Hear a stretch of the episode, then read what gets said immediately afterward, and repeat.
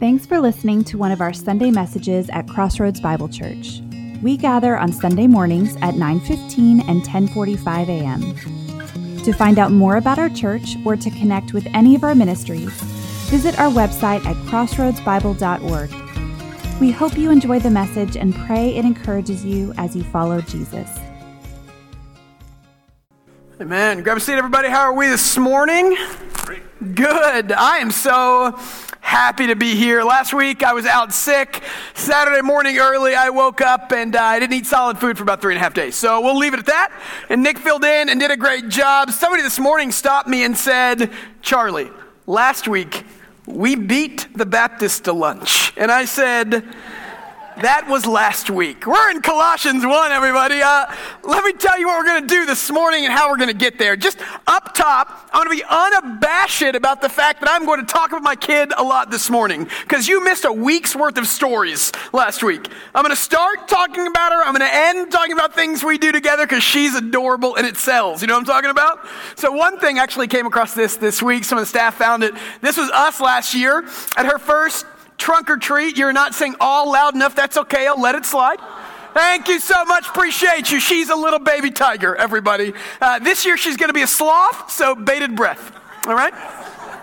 Uh, this was us last year, and, and why I bring this up is because we're in a series on Colossians, and really the first 14 verses in Colossians, what we're doing is looking at how specifically Paul wants the church the body of people, the individuals that think that Jesus is Lord, how he wants the church to influence their lives. He's saying, here's the ways in which, when you live out your faith together as the church, you should be influencing each other. In the first week, we talked about in the first two verses the influence of grace. It's first and foremost what happens when we come together and talk about Jesus.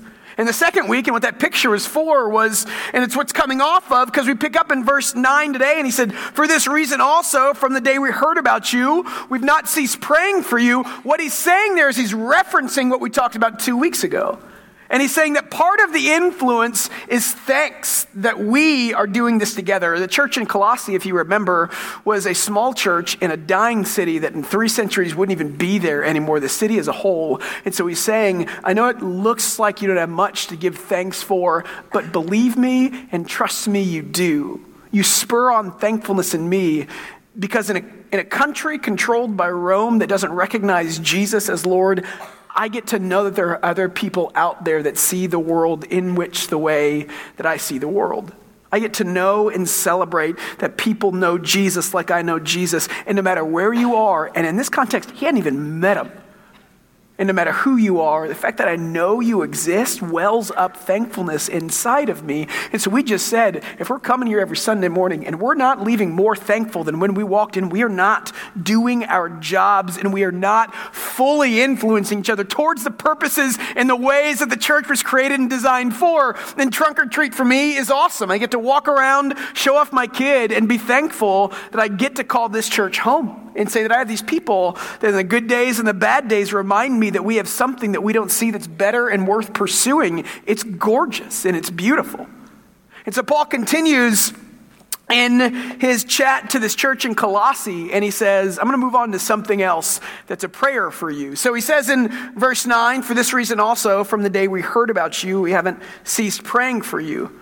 And then he moves into something more specific. That word prayer there is a really general word for prayer in the Greek. It just means thinking essentially good thoughts and blessings for you. I pray for you like I pray for all my friends. I pray that God might bless you and keep you and sustain you and give you joy. But then he says, and asking God. And now what he's doing is moving into a more specific prayer. He says, I, I, pray for you, but specifically, when I think of your community of believers that is brand new to the faith, that doesn't have a lot to go on right now, here is my specific prayer for you guys. And the next three verses, we're going to walk through, three and a half, really talk through Paul's specific prayer for this church. And what he's going to call them to do is going to call them to grow up into maturity a little bit. So, one thing we have to recognize is that anybody, who comes to faith and follows Jesus. Anybody who begins to follow Jesus starts as what Paul would call in the scriptures a baby Christian. You might have heard it said before. He references it in 1 Corinthians 3 Brothers, I could not address you as spiritual, but as worldly, mere infants in Christ. I gave you milk, not solid food, for you are not re- yet ready for it. Indeed, you're still not ready. There is this progression or there's this growth, we call it big word sanctification in the Christian life. That where you start is hopefully not where you will end next month, year, decade. Where you start is not where we ultimately will end because we push and hope for something bigger and better that Jesus is doing in our midst through the power of the Holy Spirit. What he's saying essentially here is that when we start off as Christians, we start in a place that we grow from. You haven't arrived yet. And, and, I see that in different ways, right? I see that in big ways, like we don't know who God quite is yet because we're just beginning. I see it in small, little petty ways sometimes, you know? I had a friend of mine who she used to, during sermons, she had this big Bible and she's an artist and she's really, really good. And she used to draw these amazing pictures in this really big Bible around what kind of the word of the Lord was speaking to her. It was like her act of worship during the sermon. And she said people used to stare at her like she was offending God, right? Because one, she wasn't listening to the pastor, which does offend God. And two, um, people would people would, would look at her drawing in her Bible and they wouldn't quite understand how she could respect the Word of God and draw on it at the same time. And I'd say that's a maturity issue. That was her way of worshiping. And we hold on to these things because the power of the Scripture is not in what you hold in your hand, because there are copies of those that come and go. It's in the intent and the Holy Spirit working through the pages of the Scriptures that you have, regardless how many copies of the Bible you have on your shelf or in your phone. And so Paul calls them to grow up. Because what he says and what he acknowledges at the beginning is that you were babies in Christ. And so, what I want to do today is talk through two reasons why it's not okay to stay a baby in Jesus one at the top and one at the very end. And I found this description of a baby really fantastic this week. It says, A baby is a digestive apparatus with a loud noise at one end and no responsibility at the other. Man, coming off of a family sickness, oh my goodness. I read that, I put my pen down, and I said, Oh, this is so good. that spoke to my soul, man. Um, I will say, the reason why I like this is because it shows us there's a lot of beautiful things about babies. There's a lot of bad things about babies. If a 30 year old is acting like a three year old, we can all acknowledge that something's wrong. That something has gone wrong. And not just physically, but spiritually. What Paul's doing is saying, You're new to this, and that is good, great, and grand. It gives me joy. But my prayer for you is about more than your present state. My prayer for you is that you won't stay where you're at. And it's beautiful. And that's our text today. But before we get into it, we're going to pray a little bit because I think it's really difficult for us in the current culture that we sit in um, to recognize the value of growth because I think growth is really difficult. I think we live in a culture of convenience, and I love that we do. We have microwaves and Easy Mac and instant ramen, and, and those are great things. But growth is hard and it takes time. And I think there are so many systems fighting against growth because it's really easy to show up or to click something or to go online and, and not press in and do the hard work that Paul's going to talk about about growth. And so my prayer today is that our influence might be what he's praying might influence the people in Colossae, that we leave with a passion and a desire to grow up our faith because it's good for us. So before we get into it, two goals every Sunday. We want to know and experience God. What that means is we open the scripture together and we read about God. And two, as we read about God, it does something in our spirit. And it slowly makes us look more like Jesus, and it slowly grows God's influence in our day to day, and that's worship. And so when we gather in spaces like this, when we read the scripture together, it's just not you listening, it's you interacting with the Spirit of God, asking God how He's growing you this morning. It is a two way street that we're playing today. And so we're going to take some time and just get our hearts right. I'm going to ask that you pray for yourself, that the Spirit of God might speak in your spirit this morning, that we might grow. And I'm going to ask that you pray for me, that I might do a, a good job um, as we teach and proclaim the Word of God. So let, let's pray together. God, I'm thankful for, I really am truly thankful to be here this morning. I'm thankful that we can gather together and open your scriptures and, and know you. Holy Spirit, I, I pray that you move inside of our spirit this morning, as your word promises that you show us where we need to grow and you shape our spirit into the, the ways and rhythms of Jesus. And so I'd ask if you're comfortable, just take a couple of seconds and to yourself, just ask the Holy Spirit to do something this morning to, to encourage you and to challenge you as we read the scriptures.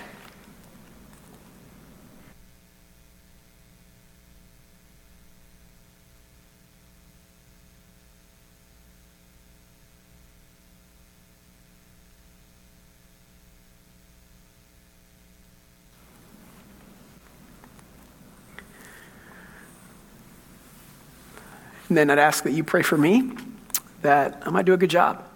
Um, it's not my words that proclaim the truth of God, but by the power of the Holy Spirit that we see change and God's influence grow.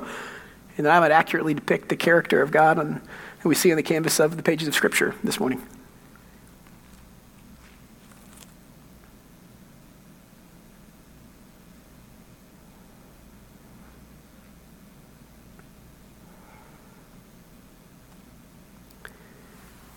Pray all these things in the mighty name of Jesus. And all God's people said, Amen. We're in it together. Open your Bibles. If you got one, Colossians chapter 1. We're going to throw some things on the screen this morning. We have a large chunk of scripture today, and we're going to move through it pretty quickly. It's one sentence in the Greek, and it's kind of in the middle of another prayer that Paul has. And so, what I want to do as we start is I want to kind of look at the whole thing, read it, and then talk about the sections we're going to deal in to give us some structure. So, as a whole, verses 9 through 12, let's read it. I'll read it to you. It says, For this reason, we also, from the day we heard about you, have not ceased praying for you and asking God to fill you with the knowledge of his will and all spiritual wisdom and understanding, so that you may live worthily of the Lord and please him in all respects, bearing fruit in every good deed growing in the knowledge of God, being strengthened with all power according to his glorious might, for the display of all patience and steadfastness,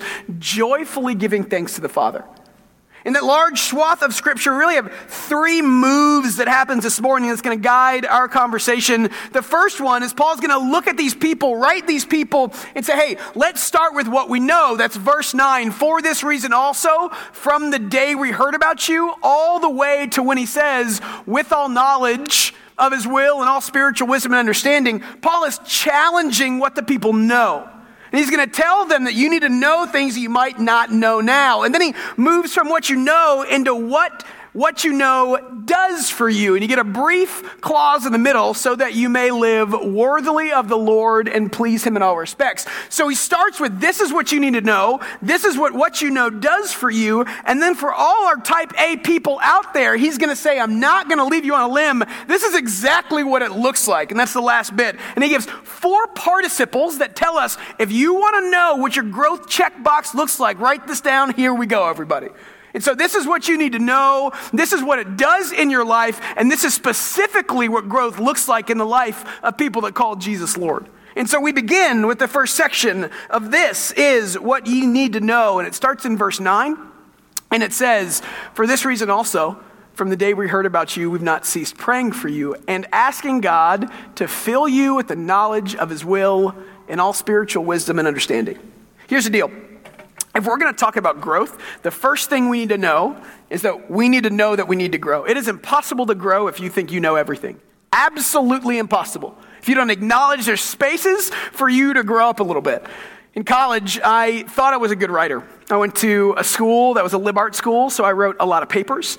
I fancy myself a communicator for a living, and so I want to think that I'm decent at it. And I remember this moment when I realized that my cockiness got me in trouble. I had thought for years um, you know, I grew up in that generation where we really launched AOL Instant Messenger and used to spend all night long chatting with our friends while my parents tried to use the phone, but that was also the internet, you know what I'm talking about? And so I'm in college and I use it all the time. And you get this shorthand that happens. And so you know how if you use the word to in an adverbial sense, you add an O to the end of that bad boy, T O O? I would have sworn to you until I remember the moment when I was 19 sitting in my dorm room and I was messaging with a friend of mine. I would have sworn to you that so, SO, had the same relationship when used adverbally. You just used SOO. To the point where I remember getting papers back in college and my English profs would circle it and cross it out. And I remember thinking they just don't know.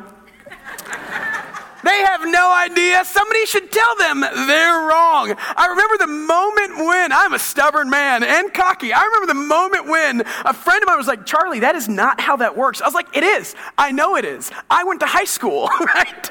Uh, she said, We went to the same high school. And I was like, I've been doing it this way for years, which usually is a reason why we don't grow, right? Rhythm and ruts. And, and she said, No, really, that's not how that works. And I looked it up and I realized in that moment, oh my goodness, I'm wrong, you know?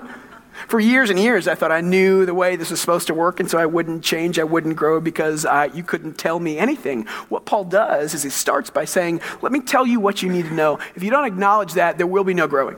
And so he says, I'm going to tell you what you need to know that you, I'm asking God that you might be filled, that He might fill you with the knowledge of His will. Let's stop right there and talk about that word fill because it's an interesting one. When we think fill, we think I filled a cup. That's not what the word means. It literally means I fill something up to the brim, almost overflowing. And the point of why it gets so full is because that word fill doesn't just mean to fill something up, it means to fill something up with so much that it then controls you. And we see this throughout Scripture.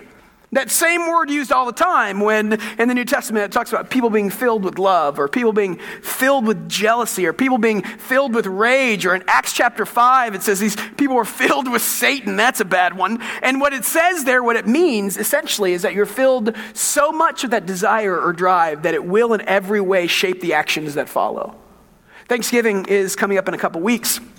And I don't know how you guys do Thanksgiving, but I guarantee you I have the best way to do Thanksgiving. The best part of Thanksgiving used to be the Cowboys. We're going to let that go. The best part of Thanksgiving is, um, without a doubt, the gravy. 100% the gravy. I have my plate and I make a gravy moat around the outside, everybody. And everything that goes into my mouth goes through the gravy moat, okay? It's the best way to eat a Thanksgiving dinner. I promise you will thank me. And so I eat gravy and I eat gravy and I eat some potatoes on the side and maybe some turkey. And, and after you are so full, you've been there before, don't look at me with, with judgmental eyes. You've been here. You eat too much, way too much. You unbutton that top button and don't tell anybody and you sit on the couch. You know what I'm talking about? And you're so full that all you can do is slowly sit there and drift off into, into, into post Thanksgiving nappy nap time, you know? When, when Paul talks about being filled, what he's talking about is literally an overflowingness to where you can't do anything else but act out of what's filled you. He's saying his prayer is that they might be filled with the knowledge of God's will. We see this phrase also in Acts, uh, in Ephesians 5.18. It says, don't get drunk on wine, which is debauchery, but be filled by the Spirit. He's not saying don't ever drink. What he's saying is if you drink too much, your actions will be a derivative of what you drank and not the influence of the Holy Spirit in your life. And that is not how Christians are supposed to act. So he's saying, do not live in a way where you're filled with something else that controls you. Be controlled by the Spirit of God. And so when Paul talks and he says, you are going to be filled with the knowledge of his will, what he means is that you're going to let what you know, what God is teaching you, fill you so much that it drives who you are and what you do, that it controls you. And then we get to the next phrase, which is a really fun one in the current Christian climate uh, the knowledge of his will. And that idea of the knowledge of his will, I think I'm going to camp on it for just a minute. I think the idea of, of God's will has by and large been really misrepresented in the way that we talk about it in Christian circles. And you might not know what I'm talking about, and that is fantastic. But, but we teach the will of God like it's something you have to seek out and find, and God has one will for your life, one purpose for your joy.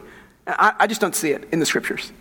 And I want to clarify something. I think every once in a while, God can call you to specific things. I think He did with me in being a pastor. But for the most part, I think that we're not a room full of Moseses, you know? That's the exception, not the rule. And we teach that the will of God is hard to find and it's a mystery and it's the only thing that will make you happy. I think the New Testament, by and large, and really the Bible overall, teaches a different story. Because we've let our culture in some way seep into how we read the Bible. And so we've believed this lie that the Bible was written to you and for you, and it wasn't. It is for you, by the way, and it tells you who you are, no doubt. But the Bible, the Bible was written not necessarily to you and for you, but the Bible was written to us to tell us about the nature of who Jesus is.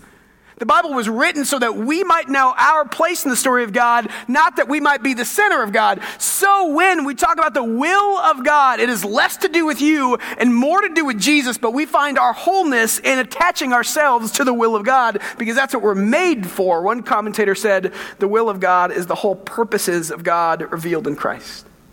And here's why I'm passionate about this.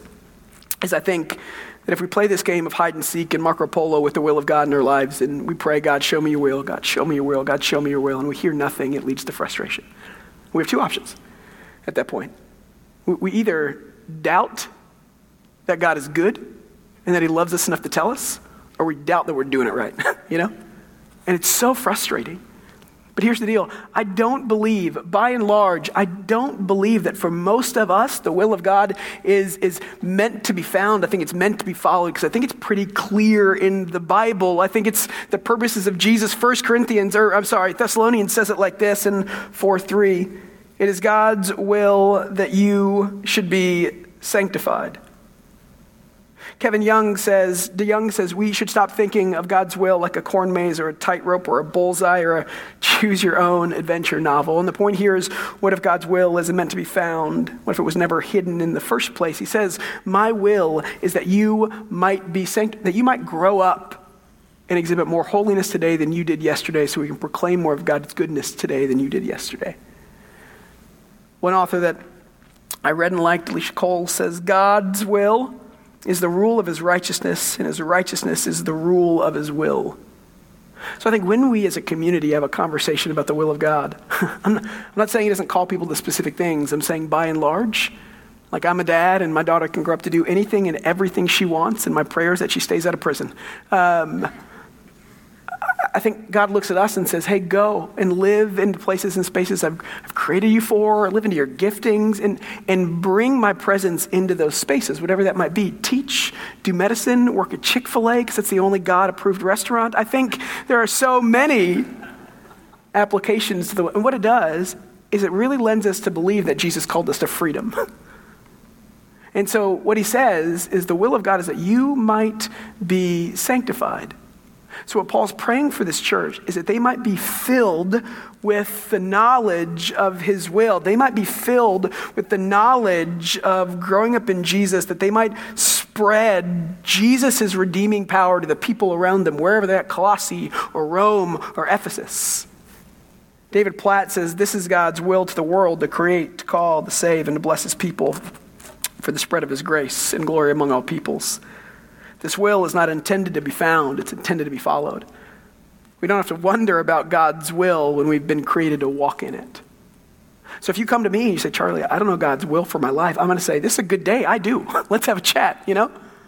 So let's walk in holiness and listen to the Spirit and follow, but knowing that God's will is every day that we're called to be sanctified to grow up. And this is why Paul's praying this for the church. He's saying, I pray that you might be filled with the knowledge of God's will, with the understanding that you're supposed to grow up. And he says, This is how it's going to happen in all spiritual wisdom and understanding at the end of verse 9. And so those words, wisdom and understanding, are often coupled together. We did a whole sermon series on Proverbs this summer, and we talked about it a lot. That word wisdom and understanding is kind of the, the two sided nature, the two sided coin, to what wisdom is. Wisdom is not just knowing what to do. Wisdom is not wise if you don't exact wisdom when you're supposed to anymore. And the example that we used, that I used all the time because I'm a baseball guy and it's October, so let's go there, was hitting a baseball. Most athletes are going to say in any sport, the hardest thing you can do is hit a baseball. I don't know if you guys stayed up and watched last night, but it was game six of the ALCS, and I'm a Ranger fan, born and raised a Ranger fan. So my two biggest evils in the world are the New York Yankees and the Houston Astros. And one of them has to go to the World Series. I was so conflicted last night. But there's a guy named um, Altuve, and he plays for the Astros, and I love him because he's five six, and he shows the world that short people can do big things. And so he got, and as a short dude, man, I was just like, go get him, man, you know? He got up in the bottom of the ninth after they blew a two run lead in the top of the ninth, and he hit, and this is one of my favorite moments in all of sports, is a walk off home run. There's nothing like it, especially if you know it's gone when it leaves the bat. Because, like, you have this moment where a pitch comes and you hit the pitch and you know off the crack of the bat. Like when you shoot a basketball, it doesn't make a noise. When you throw a football, it doesn't make a noise. Not supposed to. When you hit a baseball, there is this magnificent crack that lets you know something happened and makes everybody focus. And then you see this bullet amidst the lights and the cameras fly out of the stadium and everybody knows that you just won the game in walk-off fashion. And for 20 seconds while this dude jots around the bases, you just celebrate. It is a beautiful sports moment. And that's what happened last night. Here's the deal the hardest thing in the world is to hit a baseball because you could have the best swing in the world, but you have about a millisecond or two to swing at the right time when that 100 mile an hour pitch is on the right space and plane for you to actually make contact. It does no good if you get the best swing in the world, but you don't know when to swing. And so when Paul says, I want you to know God's will, he says, I want you to know it in a certain context. I want you to know and be filled with the knowledge of God's will so that you can use it at the right place and the right time. That is my prayer for you. And, and what he says about wisdom, I love what Brian McKnight says about it. I mean, um, Scot McKnight says about it. He says, Wisdom is learning how to live in God's world, God's way. This idea that it's more than just knowing what it is, it's, it's imploring it in our world. Ellen Davis says wisdom is living in the world in such a way that God and God's intentions for the world are acknowledged in all that we do. When we defined wisdom last summer, in Proverbs in our series, we said wisdom is knowing what to do and when to do it. It's the combination of those things, wisdom and understanding, the implication or the outpouring of wisdom because you know who's in control of it. And that gets us to the, the adjectival phrase before wisdom and understanding. It says, in all spiritual wisdom and understanding. Because there's wisdom out there that's not God's wisdom. There's truth out there that's not God's truth. I mean, I think you look around the world today and people are going to tell you things are worthy of pursuing it, and they're just not worthy of pursuing. They're not your best good. Money, power, fame, not your best good, even though it seems like that's going to be my best good. Well, let's take one example. That word spiritual there literally is a word that's attached to the Holy Spirit in a possessive form. It means it's His possession that He gives. It's this idea that Paul talks about in Corinthians when he says, For the message of the cross is foolishness to those who are perishing, but to us who are being saved, it's the power of God. He's saying, I want you to know God's will and when to live into God's will and what it looks like when you live into God's will. And that comes from a Holy Spirit prompted relationship with the triune God. In the first century world, for example, if we're going to talk about spiritual wisdom, you got to understand the message of Jesus was way more anti cultural there than it is here. In the first century world in Rome, they worshiped power and honor. They worshiped power and honor. That's what they stood for, it's what they conquered in. They could expand the vast universe that was the Roman Empire. They could hail Caesar and they could praise his mighty works. They, they worship power and honor, and Jesus comes as a carpenter. He could have chosen, it's like Oregon Trail when you can pick who you want to be. Jesus could have done that. He's God. And he said, I'm going to be a carpenter and come into the world. And he said, What if there's another way to live and it doesn't revolve around power and honor, but around meekness and service? it's really pronouncedly different. And we value service in our culture. They didn't in the Roman culture. And Jesus comes in with this way bigger ask. And, and you think about some of those things and how maybe, maybe what the world says is good, especially in the first century, like power and honor, maybe it's not our best good as a people. Not what we were built for is how I define our best good. And I read an article this week that talked about the effect of power, of absolute power on your brain. Uh, historian Henry Adams, 18, 1900s, he said that he described power metaphorically, and he said it's a sort of tumor that ends by killing the victim's sympathies. There was a, a psychology professor at uh, UC Berkeley, and he did a two decade study with two years of lab and field experiments. And he said subjects under the influence of power acted as if they'd suffered from a traumatic brain injury, becoming more impulsive, less risk aware, and crucially, less adept at seeing things from other people's point of view over time point of the article is just that power corrupts. And I think we know that, but I love reading this because it affirms in me that what God calls us into is a better form of wisdom than oftentimes the wisdom I see people trying to follow in a culture that doesn't reflect or value God's goodness.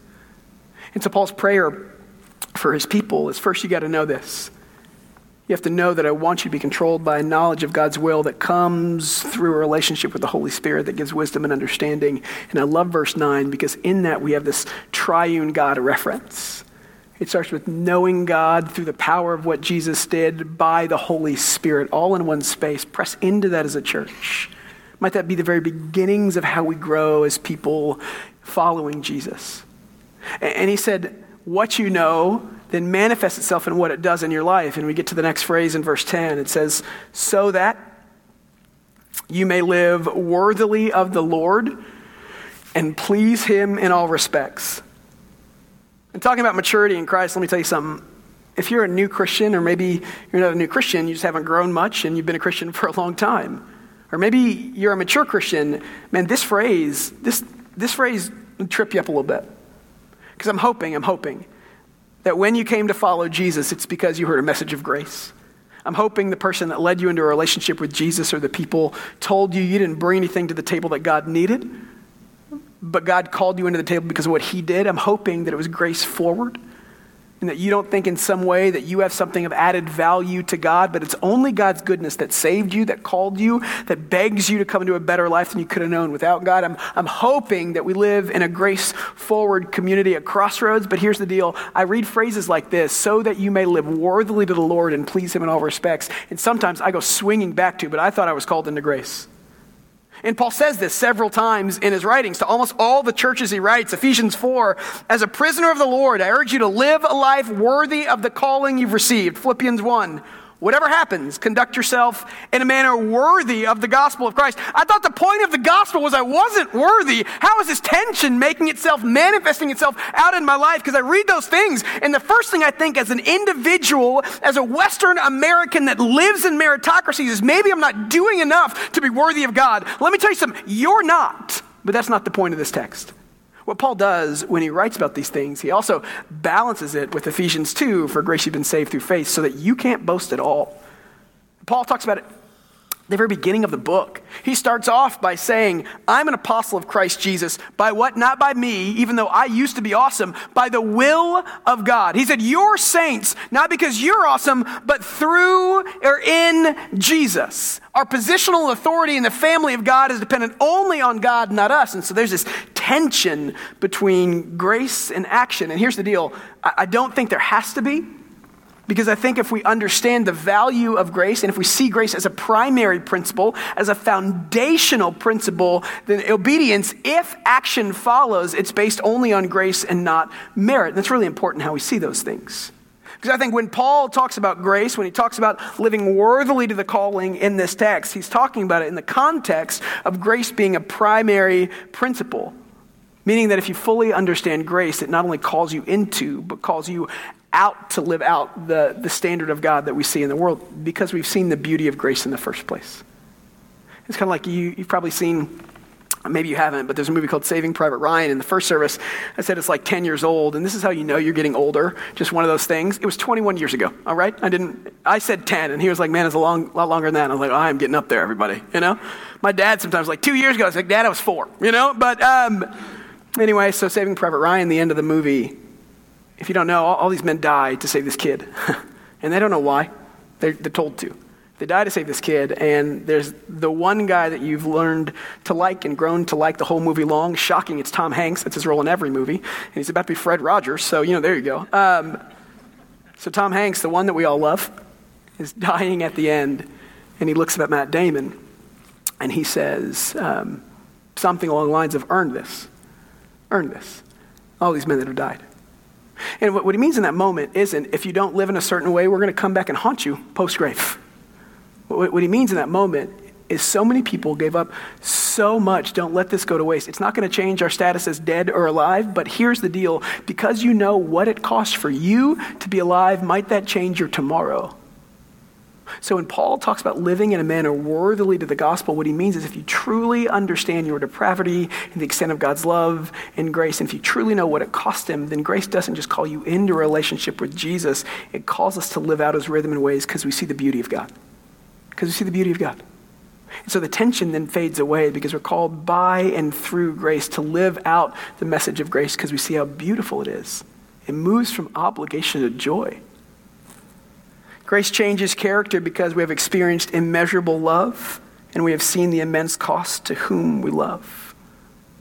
It's the idea that grace calls us to live worthily, not in a meritocracy kind of way, but because we understand what grace is in the first place. So when we talk about the four participles coming up in the next section of our text, it's fully based upon the fact that we understand what grace is when we talk about action at Crossroads, it's fully based on the fact that we understand what grace is and is motivated by the beauty of God's grace in our world.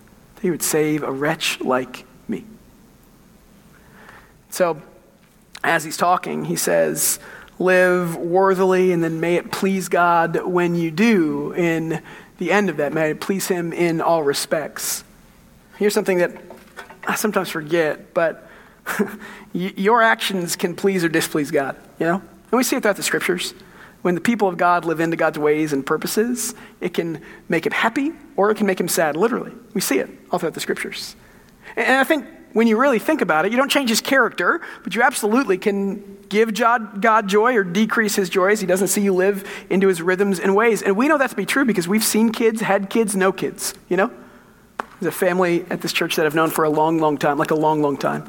And I knew him actually before I got here and didn't know they came here. And it was really beautiful when I walked into the middle school youth group room and I saw one of the kids there 10, well, 11 years ago next week, right? And I had coffee or something with one of his kids about a month ago. And um, I saw them here on Sunday morning, and I just walked up to the father and I said, Hey, man, I just want to let you know that whatever you did with those kids, you did a really good job. Like, really, they are all the things that I hope my kid will be one day. Like, they are loving and compassionate and caring, and they think deeply about the Lord, and they still want to run after the Lord. I mean, all the things they do really, really well. And he said, Thank you. And then on Monday morning, I, I got an email, and he said, Hey, I want you to know something. I said, That, that weighed on me in a good way. And, and he said, I want you to know that as I thought about it, I couldn't help but thinking the role you played in that. And he said, So you said that what I did, I did well. He said, But I need to know how big of an influence you've been in my kids' life, teaching them to follow Jesus and all the, the you know, Tuesday night sleepovers and all the time, all the things you did in youth group to help influence them towards Jesus. And two things. One is, I will take that, right? um, two is that that made my Monday better. And it's not because I was great, it's because God is good. That, that made me, ha- that increased my joy. It made me smile. I think the same thing happens with God when we live into his ways. I think we please God, and that's okay, just like your kids do when they live into the ways that you try to grow them up in. If you get rid of the whole middle school, high school years, you know? and so he says, live in a way worthy of the grace that you know and have been called by. Understand the primary principle might that influence your every single day. And when you do that, your joy rolls up and makes God happy. And that's a beautiful thing that we know to be true. And so he says, what you know, in some sense, it changes what you do. And then if you're type A, you're like, but I need to know what that is. Tell me what that is. God is good, so is Paul. Here's what it looks like four ways. We got four participles, everybody. We get to the last section of our scripture. And it says in the last section of our scripture, bearing fruit in every good deed, growing in the knowledge of God, being strengthened with all power according to his glorious might for the display of all patience and steadfastness, joyfully giving thanks to the Father. So let's break it down one by one with the participles. We're going to go pretty quickly. The first one, bearing fruit in every good deed. We've talked about this at length lately, so we're not going to dwell on it too much. But the first thing he says, if you want to know what growth looks like, it looks like you looking more like the person you're trying to look like. That's pretty simple.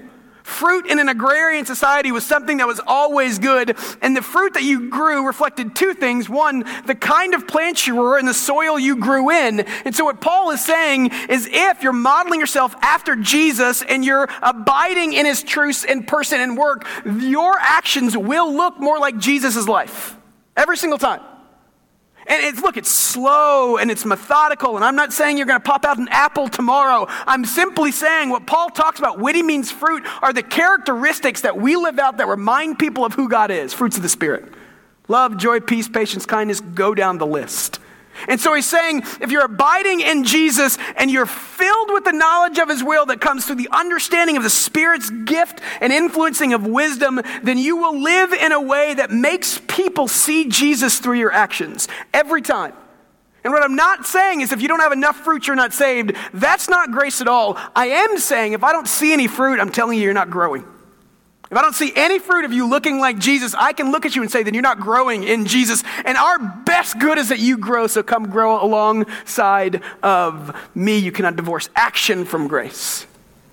And so he says, if you want to know what growth looks like, one, it's bearing fruit. And the because is because you know and are rooted in Jesus, not just because you try harder. He says, you're going to bear fruit and you're going to grow in the knowledge of God. I love that phrase, grow in the knowledge of God. Because what we see then is that the pursuit of growth in our faith isn't just about doing, it's about knowing too. We talk about it every week on Sunday morning. This idea that, that we need to press into Jesus, because as we grow our breadth and understanding of Him, it manifests itself in what we look like. What He's saying is that you just can't serve all day, every day. You got to press in and study God, because that's how you get to know God. And one thing we have to understand about the knowledge of God is that it's different than the knowledge of everything else. The knowledge of everything else is something that we pursue, that we found, that we developed.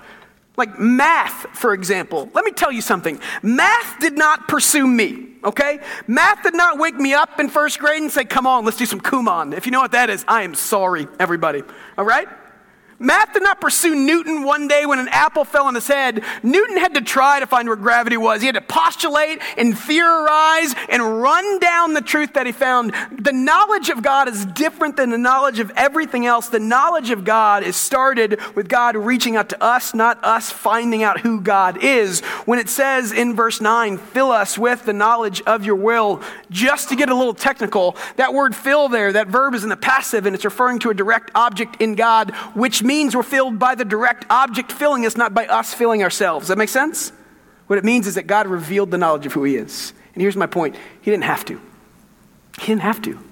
He was full and complete all on His own. And let me tell you why that matters. Is because if we see God like we see the knowledge of God, like we see the knowledge of everything else, we see growing in our knowledge of God as an obligation. If we see the knowledge of God as a gift that God didn't have to give, that He did give us, and we see the knowledge of God as an honor and a gift, and it changes how we run towards it. It changes how we get up in the morning and study. It changes how we see Him in the first place. One commentator said, One of the most astounding claims of Christian theology is that God has made himself known. It's the difference between obligation and gift. Paul is saying God gave us knowledge of himself. See that as a gift and sprint towards it. It's Christmas morning as a kid and as a parent, right? As a parent, you're drug out of bed in the morning because there are no gifts under the tree for you. And if there is, it's probably something handmade and there are things worth getting up for. That's all I'm going to say. As a kid, you have this tree full of gifts that somebody made for you, and you wake up before you should ever wake up and run there on your own because you understand the nature of what's there. Paul says that you might bear fruit and then that you might grow in the knowledge of God that is every single time the gift of God. And when we talk about knowledge of God, just 30,000 foot view, it manifests itself in a couple different ways. There's general and specific or special revelation. General revelation is just like you look at mountains, not here on pictures and screensavers, um, or in Colorado, and, and you look at mountains and say, I, I, I can't do this. Something else bigger than me did this. It's divine revelation of his goodness. Nobody sits in front of a mountain or on a mountain range and says, Man, you know what? I am awesome. Everybody sits on a mountain range and says, Look at everything around me. And if you do, you have some issues we need to talk through together, all right? And so the, the divine revelation of God is saying, man, look around and look and see evidences for something bigger, faster, stronger than me all around me. And the special revelation is God says, but there's more, there's more depth there. When you get into it, you see beauty where you didn't know there was beauty. You see nuance in the mountain, like compassion and kindness and grace and joy. And he says it's revealed in Jesus and in my scriptures. So he talks through this idea of how we know God as we press in and study. Because we can, because He's allowed us to. One commentator said, Rain, what rain and sunshine are to the nurture of plants, the knowledge of God is to the growth and maturing of the spiritual life. Got to do both. Got to do both. So I'm up here saying that if you want to grow, you can't just do. And if you want to grow, you can't just study. There's got to be a combination of those two that come together because they're cyclical. Because the more that you know about the goodness of the character of God, the more that should impact our output. And the more that we do the acts of service and see the world shaped around us into the ways of Jesus, the more we want to know this God that's changing things for the better and bringing about restoration and reconciliation in our world. These two things are linked. And so we can't be a church that just knows Jesus Jeopardy and says we're growing. And we can't be a church that doesn't know Jesus Jeopardy and just does and say we're growing. We have to mix these two things together, you, me, and everybody else, and say this is what it looks like to grow. We need a good portion of both these. N.T. Wright said, understanding will fuel holiness, and holiness will deepen understanding. Both those elements are present in growing Christians, in maturing Christians. And then Paul continues and says, you're going to bear fruit and you're going to grow in your knowledge of God and you're going to be strengthened with all power according to his glorious might. I love this section because so far I can get there and I can say, you know what I can do? I can know about God and I can serve my community. And right now it's I, I. And Jesus says, Paul says, God says, by the way, the thing that's fueling you is not push ups you did that morning. It's my power and my dynamic My, There's two words for power in that statement. One, the first one you see, means literally it's where we get the word dynamite from. It means a lot of it. Okay? So when he says that you're strengthened by or with all power, it means you're strengthened literally with more power than you need. But here's what he makes sure to let you know is it's not your power, it's according to his glorious might. Another word in the Greek for power, only used to refer to God and his displays of power. He literally means that sure, it's going to be more power than you need, but it's not yours, it's mine. And that's really important. You know why? Growth is hard. Because growth is hard. And it hurts. Don't let anybody tell you it's easy and it'll just happen. My dad is 6'4. My twin brother is 6'4. My little brother is 6'3. Funny. And um, I remember growing up, my dad used to say, You're just like me. Uh, he was a small kid, and then he had this huge growth spurt. He said, You're going to get your growth spurt. I'm still waiting because I don't believe my dad's a liar. I, um, I, uh, I remember him telling me the story of, of when he grew. He said that he was like 4'11 going into his freshman year. And then in a few months, he grew a foot, a whole foot. It's almost like half of me. He grew a whole foot in a few months. And, and while that sounds really interesting, he said it was terrible. he said, I was like a baby giraffe. I'd fall over every two steps. And he said, at night, I would sit there with ice all over my body because it hurt so badly. we don't understand is growth is good and it's something we press into, but it hurts. So, this is why Paul reminds us that, hey, when you grow, and it's painful, by the way, and it's good and painful, because usually good things cost something. Usually, when you, when you grow, we forget that there's pain involved. And he said, but when you hurt, understand that you're not upholding and you're not strengthening, but my power, my power that rose Jesus from the dead, my might that created the world from nothing, that's fueling you. I can do nothing just by saying it out loud. Nothing reminds me more that my words have little to no power than having a small child. And lately, she just started getting into things, and you'll say, Hey, don't do that. She'll look at you, smirk, and then press it harder. And I'm like, Well, if you don't understand that I'm bigger than you, what? I mean, how is this going to go for the next 18 years, you know? God spoke the world into existence. Just think about that. So we sometimes say catchphrases like, God's not going to give me more than you can bear. Yes, He is. The point is not that you can bear it in the first place. The point is that we depend on God to bear what we can't. The point is it plugs us into the greater narrative that we're dependent upon the power of God. That's why Paul says that I am made strong when I'm weak. Do you know why? Because then I must depend on God, and people see the power of God in the middle of my weakness. We have this American narrative that we can do it all on our own, and we can't. We're never supposed to. And so Paul says, You will be strengthened. You'll be strengthened by, according to, his glorious might. And that is so comforting to me because I got a long way to grow, and I know it's not going to be easy, and I know I need God in the process. It's encouraging right in the midst of the hard stuff. He keeps on by saying, for the display of all patience and steadfastness. And, and what he means there is simply that you don't get too old or know too much to stop. It's about doing it until the end. And the end is when you die. so he says, you're never going to stop growing and knowing. There's never a point in your life when you're too mature. There's never a point in your life when you get to a place where you're saying, Yeah, I think I've got this thing down. You are always going to be growing, whether you're three or 30 or 80. Press in, bear fruit, grow in your knowledge of God, and understand that He supports you and His power gives you the strength in the middle of the hard times. And He ends by saying with our last participle, joyfully giving thanks to the Father. I don't think I have a favorite one, but if I did, it might be this last one, just because I think that joy is the cherry on top of the mature sundae for the Christian. I think that I've seen people do this, and I don't know if I'm there yet. I've seen, I've seen people go through really horrible situations, and in the middle of horrible, horrible situations that honestly is not their fault, they can look and say, God is still good. And I'm blown away by that. I'm blown away by that. I think there's no greater mark of maturity in the life of a believer than when you go through bad situations, you trust that God isn't bad too.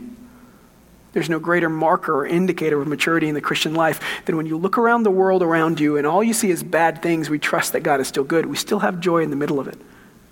So he says, amongst all this, you're going to be people, people that reflect joy because God is good all the time, even when you don't see it. That is the definition of maturity. Again, it's small kids 101. We're talking about babies. My kid learned how to turn the TV on, and she claps when she does it. because she knows when she does that, Daniel Tiger's about to come on. And um, we have this house now, and it's full of baby toys. We have ruined the aesthetic of our house because we have a baby. And we will take the remote and turn the TV off, and she'll start weeping amongst this room full of things that are designed just for her because she can't find anything to be happy about. Are we, are we really going to do that right now? Right? I think when we talk about why joyfulness is an indicator of maturity, it's because even if we don't see any reason to give thanks, we know that there is one. It's beautiful. So he says, if you, if you want to know what maturity looks like, it's understanding who God is, allowing it to permeate who you are every day, and then bearing, growing, steadfastly abiding because you're strengthened by, and then joyfully giving thanks to God because you understand Him. It's this beautiful picture of maturity in Christ. I said at the beginning of this thing that I'd give you two reasons why I think growing is worthwhile. And the first one is really negative because 30 year olds act like three year olds. We all see something wrong with that. The second one's way more positive. So I think um, I'm in an interesting space in life with a kid that's just over a year old, and it causes you to reflect a lot. So that picture of us at um, Trunk or Treat, I it was one of our first outings out as a family since we had the kid. I think she was like seven or eight weeks old, give or take. And I remember being so proud in that moment, you know? I remember I took the kid, and I, I think I left my wife behind. I just walked in victory laps around the circle so everybody could see what I made, and my wife helped with, you know? Um, I, was just so happy. And, and, and now I have a kid who is in a place she started walking about a week and a half ago. Um, and that changes the ballgame a lot. And so I'm caught in this place of reminiscing about what was, but at the same time, there's really no greater joy than watching your kids grow up, you know? And watching them take steps and seeing them grow. And, and I'm going to end really cheesy, but I love it. Um, there's a book that I read to my kid almost every night when I put her to bed, and, and it's one of my favorites. It's called If I Could Keep You a Little. Um, and it kind of talks about that tension uh, of growing up a little bit. And, and I'm just going to read a couple lines of it. It says, If I could keep you a little, I'd hum you lullabies. But then I'd miss you singing at your concert's big surprise. If I could keep you a li- if I could keep you little, I'd hold your hand everywhere, but then I'd miss knowing I'd miss you knowing that I can go and you can stay there. If I could keep you little, I'd kiss your cuts and scrapes, but then I'd miss you learning from your own mistakes. If I could keep you little, I'd strap you in real tight, but then I'd miss you swinging from your treetop height. If I could keep you little, I'd tell you stories every night, but then I'd miss you reading the world's the words you've learned by sight.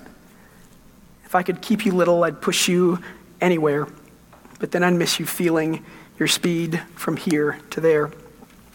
If I could keep you little, I'd keep you close to me. But then I'd miss you growing into who you're meant to be. I think when Paul writes this prayer to this church, I think he knows there's something wrong with 30 year olds acting like three year olds, but I also think he knows the joy of watching people grow up. I think he knows the joy of watching people grow in their knowledge and understanding of God, knowing that when we grow up, we grow God's influence in our lives and subsequently in our world. So he's praying for this church. And he says, Your best good is that you might grow. And it's hard, and it takes time, and you need God's strength, but it's worth it. Because as you grow, people see more of Jesus, and there is nothing more joyful in the world than watching the people we love grow up into people God has made them to be.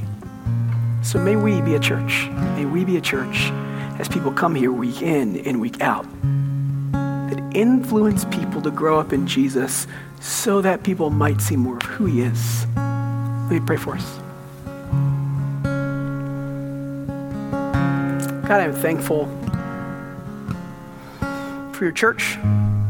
I'm thankful that you save and that you call us to grow from where you saved us.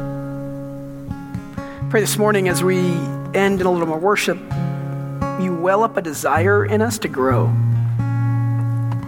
that we see staying where we're at in our relationship with you as not good and growing as the only way to live into the good you've called us. God, I pray that you give us a desire to grow. That we might share that desire with our friends and family and watch the influence of Jesus take over our lives and our communities and our churches. I'm so thankful that you're here, that you've called us, that you're making us look more like Jesus. I pray these things in his name. Amen.